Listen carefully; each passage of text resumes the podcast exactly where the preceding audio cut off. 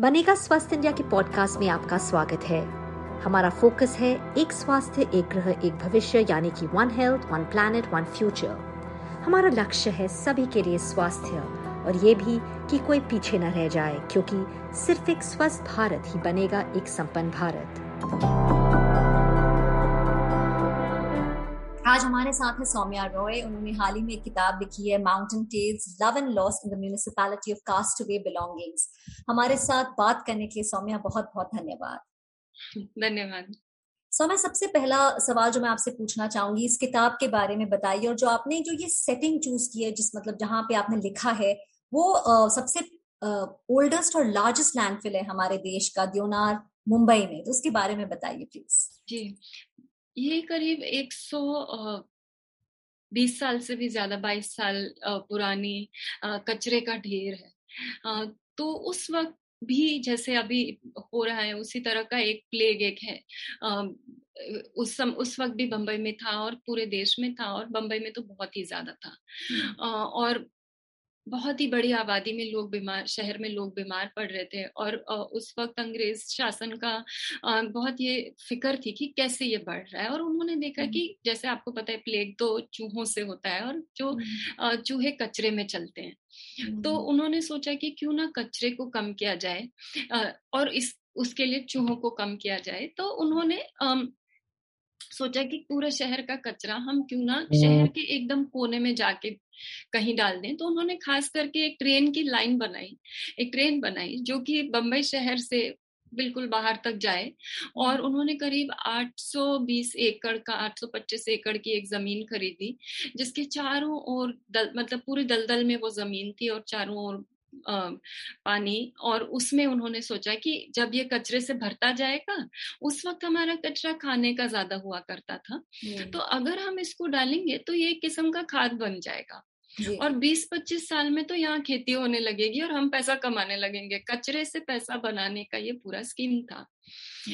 लेकिन हुआ ये यूं कि जैसे हम कचरे को कभी देखना नहीं चाहते, तो वो वहां बढ़ता गया बढ़ता गया, और ना कि उस पे अच्छी खासी खेती, गेहूं, चावल उगता, तो वो तो कचरे के पहाड़ बन गए। और हम अब हम देखें तो वहां करीब सोलह मिलियन मेट्रिक टन का कचरे के पहाड़ के जैसे बने हुए हैं, जो कि एक सौ बीस फुट या बीस मंजिली बिल्डिंग की तरह ऊंचे हैं। और इतना ज्यादा कचरे को हटाना ये कोई आसान काम तो है नहीं। जी जी। और कचरा बढ़ता ही जा रहा है। हम देखते हैं कि कचरा हर साल बढ़ता जा रहा है, क्योंकि लोगों में जो वेस्ट जनरेट करते हैं, कचरा जनरेट करते हैं, क्योंकि यूसेज बढ़ती जा रही है।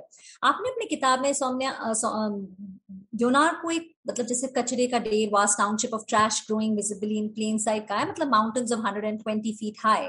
और फिर आपने ये आठ सालों के लिए चार फैमिलीज को फॉलो किया, उनकी जिंदगी देखी, वो कैसे रहते हैं, और खासकर फरजाना। तो आपने इस सेटिंग में कैसे, आपने क्यों चूज किया एक तो ये चार फैमिलीज और फरजाना खासकर? जी, मैं ये ये मुझे लग, जब मैं वहां जाने लगी तो मुझे लगा कि ये भी एक शहर है, जो कि हमारे शहर का एक प्रतिबिंब है। अगर हम इसको एक, हम अपने शहर को, बम्बई शहर को एक उल्टी तरह से देखते हैं कि हर चीज जो हमने खाई पी और फेंक दी वो वहां पहुंच रही है, या पहनी और फेंक दी तो वो वहां पहुंच रही है। तो ये भी एक शहर है, क्योंकि तीन सौ साढ़े तीन सौ एकड़ अगर हम सोचें कि ये है, तो ये भी एक शहर है जो हमारे शहर का, हमारे जीवन का एक प्रतिबिंब है। Um, तो इस वजह से मैंने उसको कहा है कि एक वास्ट टाउनशिप ऑफ ट्रैश, क्योंकि ये भी एक शहर है, और उसके जरिए हमें अपने शहर के बारे में, अपनी जिंदगी के बारे में बहुत कुछ सीखने के लिए um, दिखाई देता है। एक एक शीशा है जिसमें कि हम अपनी जिंदगी को देखें या उसके बारे में सोचें। uh, और फरजाना को मैंने इसलिए चूज किया क्योंकि मैं उसको जानती थी जब से वो तेरह साल की थी, और इस शहर की कहानी के लिए उससे ज्यादा कोई परफेक्ट नहीं हो सकता था, क्योंकि वो वहीं पैदाई हुई और आज तक वो वहीं रह रही है। आज वो तेईस चौबीस साल की हो गई, और उसके खुद के तीन बच्चे हैं। लेकिन आ, लेकिन हर चीज जो उस शहर, जो वो जो शहर है, कचरे का शहर, उसमें जो सब अच्छी चीजें हैं, वो जैसे जिंदगी में अच्छी बुरी खट्टी मीठी हर तरह की चीजें होती हैं, वो सारी उसकी जिंदगी में मुझे दिखाई दे रही थी। एनवायरमेंटल हैजर्ड्स के बारे में आपसे पूछूं सौम्या, किस तरह के एनवायरमेंटल हैजर्ड्स हैं या जो चैलेंजेस हैं इस garbage man made garbage mountains की वजह से? जी, तो लैंडफिल्स जो हैं वो मीथेन गैस का एक बहुत बड़ा सोर्स है। मेरे ख्याल दुनिया का सबसे या सबसे दूसरा या तीसरा सबसे बड़ा सोर्स मीथेन गैस का लैंडफिल्स हैं या कचरे के ढेर हैं। तो मीथेन एक global warming, green house gases जो हैं उसको कॉज करती है मीथेन। और अब जो हम देख रहे हैं अखबारों में पढ़ते हैं कि गर्मी बढ़ती जा रही है क्योंकि दुनिया का जो इस तरह के गैसेस जो है मीथेन की तरह के गैसेस जैसे बढ़ते हैं तो दुनिया में गर्मी भी बढ़ने लगती है। और हम दुनिया पढ़ रहे हैं जिस शहर में हम देखते हैं तो ये बढ़ रहा है। और वो जो शहर हैं जो बड़े बड़े अमेरिका और यूके ब्रिटेन के के शहर, वो सोचते हैं कि कचरा यहाँ भेज देने से वो कचरा गायब हो जाता है, लेकिन गर्मी तो पूरी दुनिया में बढ़ रही है। तो इस तरह का असर पूरी पूरी दुनिया में कचरे के ढेर का हो रहा है कि मीथेन, कार्बन डाइऑक्साइड, इस तरह की ग्रीन हाउस कॉजिंग गैसेस बढ़ रही हैं। साथ ही साथ जैसे पार्टिकुलेट मैटर भी, जो आग लगती है कई बार कचरे के ढेर में दिल्ली में, बम्बई में, उससे पार्टिकुलेट मैटर जो होता है सस्पेंडेड पार्टिकुलेट मैटर वो बढ़ जाता है, एयर क्वालिटी बुरी होती है। और पूरे शहर में थोड़ा बहुत ब्रीदिंग प्रॉब्लम्स, एस्मा का, ये भी मैं नहीं कहूंगी कि ये सबसे बड़ी वजह है, लेकिन ये भी एक वजह है। एनवायरमेंट पर कचरे का काफी काफी बड़ा मतलब इम्पैक्ट है।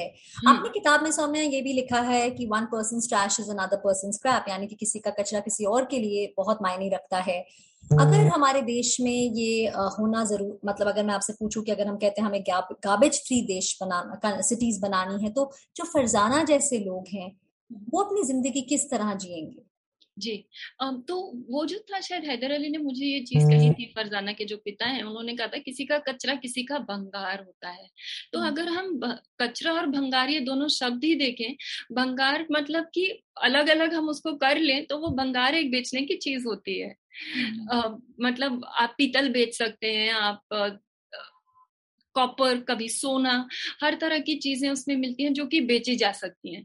पर अगर हम उस वो शब्द कचरे को इस्तेमाल करें तो हमें लगता है कि ये चीज तो मतलब फेंकने वाली चीज है, भंगार। हाँ, और हमारे देश में ये पहले से रहा है कि मुझे लगता है शायद कि पहले भंगार ही हुआ करता था और कचरा नहीं हुआ करता था, क्योंकि हर चीज का हर चीज का एक कोई ना कोई वजह थी।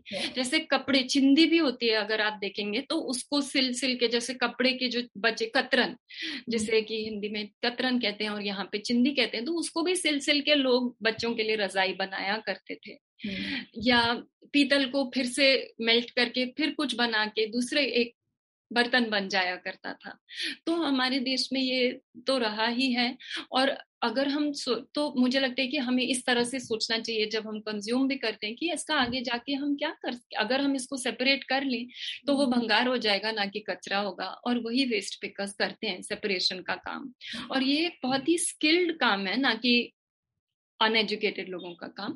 जस्ट टू एंड, मुझे लगता है कि वेस्ट पिकर्स का इस वजह से शहर के वेस्ट मैनेजमेंट सिस्टम में एक बहुत बड़ा रोल है, क्योंकि सेग्रीगेशन ही है जो कि कचरे को भंगार या सोना बना देता है। तो वेस्ट पिकर्स का एक रोल है हर मॉडर्न वेस्ट मैनेजमेंट सिस्टम में भी, in terms of segregation etcetera. और जैसे आपने कहा कि बहुत जरूरी है हम किस तरह कचरे को किसी और बेहतर चीज में इस्तेमाल कर सकते हैं, तो I think that is the key. हमारे साथ जुड़ने के लिए सौम्या बहुत बहुत धन्यवाद। थैंक यू वेरी मच, धन्यवाद। इसी के साथ ही बनेगा स्वस्थ इंडिया का ये पॉडकास्ट यहाँ पर खत्म होता है। अगर आपके पास कोई कमेंट, क्वेरी या सुझाव हैं इस टॉपिक पर, या फिर कोई ऐसा विषय जो आप चाहते हैं कि हम आने वाले हफ्तों में कवर करें, तो आप हमें लिख सकते हैं। हमें मेल कीजिए B S I podcast at the rate N D T V dot com पर। बी एस आई यानी बनेगा स्वस्थ इंडिया। आप हमारे सोशल मीडिया हैंडल्स पर भी हमारे साथ बातचीत कर सकते हैं, सेम नाम बनेगा स्वस्थ इंडिया। फेसबुक, ट्विटर और इंस्टाग्राम पर भी हम मौजूद हैं। मेरा नाम है अंबिका सिंह कामा। मेरी तरफ से good bye, stay healthy and stay safe.